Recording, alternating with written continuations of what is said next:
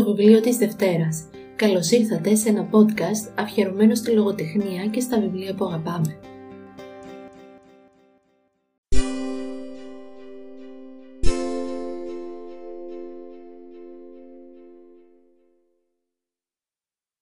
Γεια σας.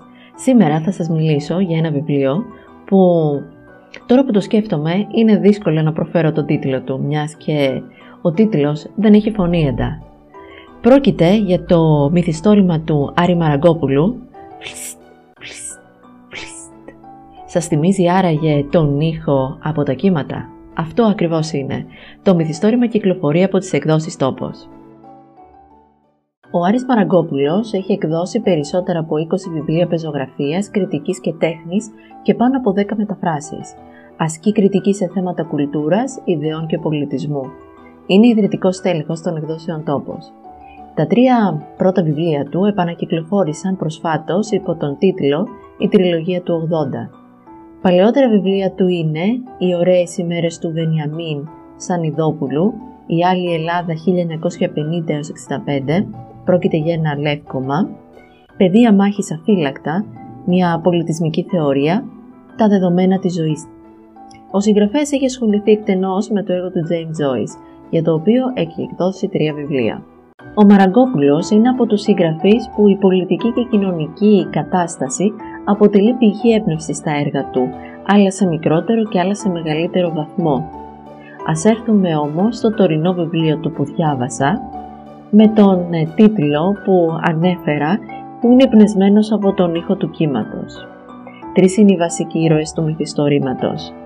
Τρεις φίλοι που φέρουν το όνομα Θωμάς, Εκτός από το κοινό όνομά τους, οι τρεις αυτοί φίλοι συνδέονται μεταξύ τους με μια συνήθεια, το κολύμπι στην παραλία της Βάρκησας.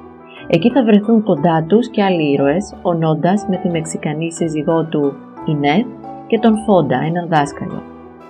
Ένα γεγονός θα φέρει ακόμα πιο κοντά τα πρόσωπα αυτά.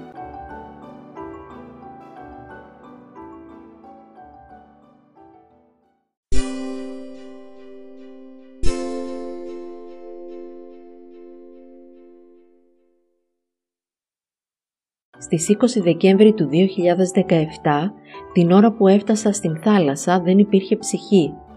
Ασυνέφιαστη μέρα, αυτό που οι παλιότεροι άνθρωποι ονόμαζαν καλοσύνη.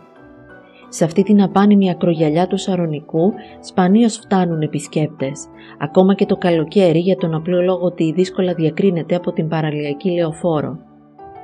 Ετοιμαζόμουν να βουτήξω στο νερό όταν στο κοντινό βραχονήσι που το γνώριζα για φωλιά γλάρων, κάθε χρόνο προς τα τέλη Οκτώβρη ξεπετάγονται εκεί δεκάδες νέα γλαράκια, πρόσεξα ότι ρέμβαζαν στο άπειρο δύο λιγεροί κορμοράνοι δίχως να ενοχλούνται από την παρουσία τόσων φωνακλάδικων νεοσών γύρω τους.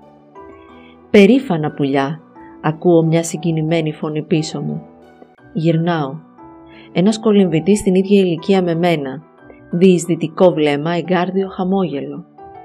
Αυτός ο συνδυασμός μου θύμισε κάποιον παλιό Έλληνα ηθοποιό. Συστηθήκαμε.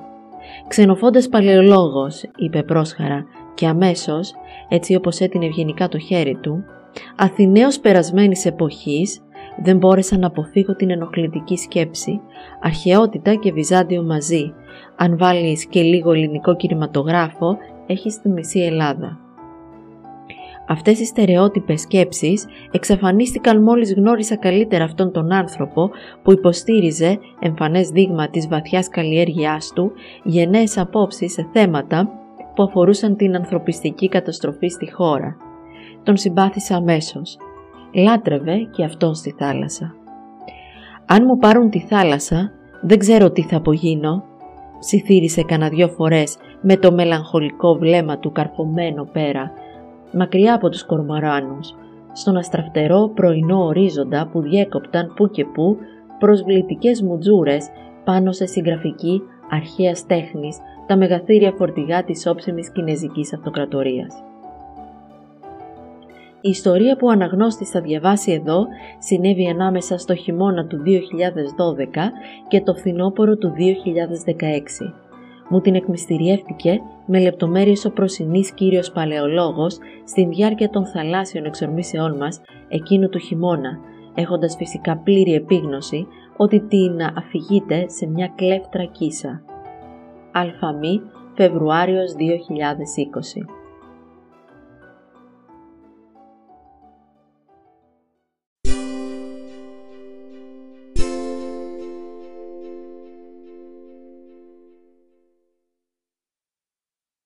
Το μυθιστόρημα παρτίζεται από έξι μέρη και ο αφηγητής εξιστορεί την ιστορία που διαβάζουμε μεταξύ του χειμώνα του 2012 και του φθινοπόρου του 2016.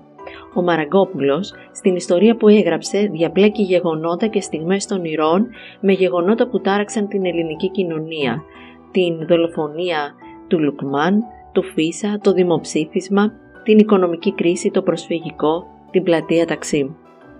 Το περιβάλλον μέσα στο οποίο κινούνται οι ήρωες είναι ένα περιβάλλον παρικμασμένο κοινωνικά και πολιτισμικά.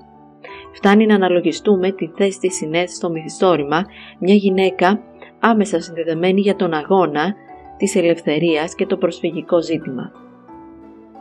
Ο Μαραγκόμπουλος υιοθετεί τριτοπρόσωπη αφήγηση, ενώ το κείμενό του είναι διαρθισμένο με θαλασσινές εικόνες, περιγραφές και λεξιλόγιο φροντισμένο έκφραση απόλυτα εναρμονισμένη με το ύφος του μυθιστορήματος.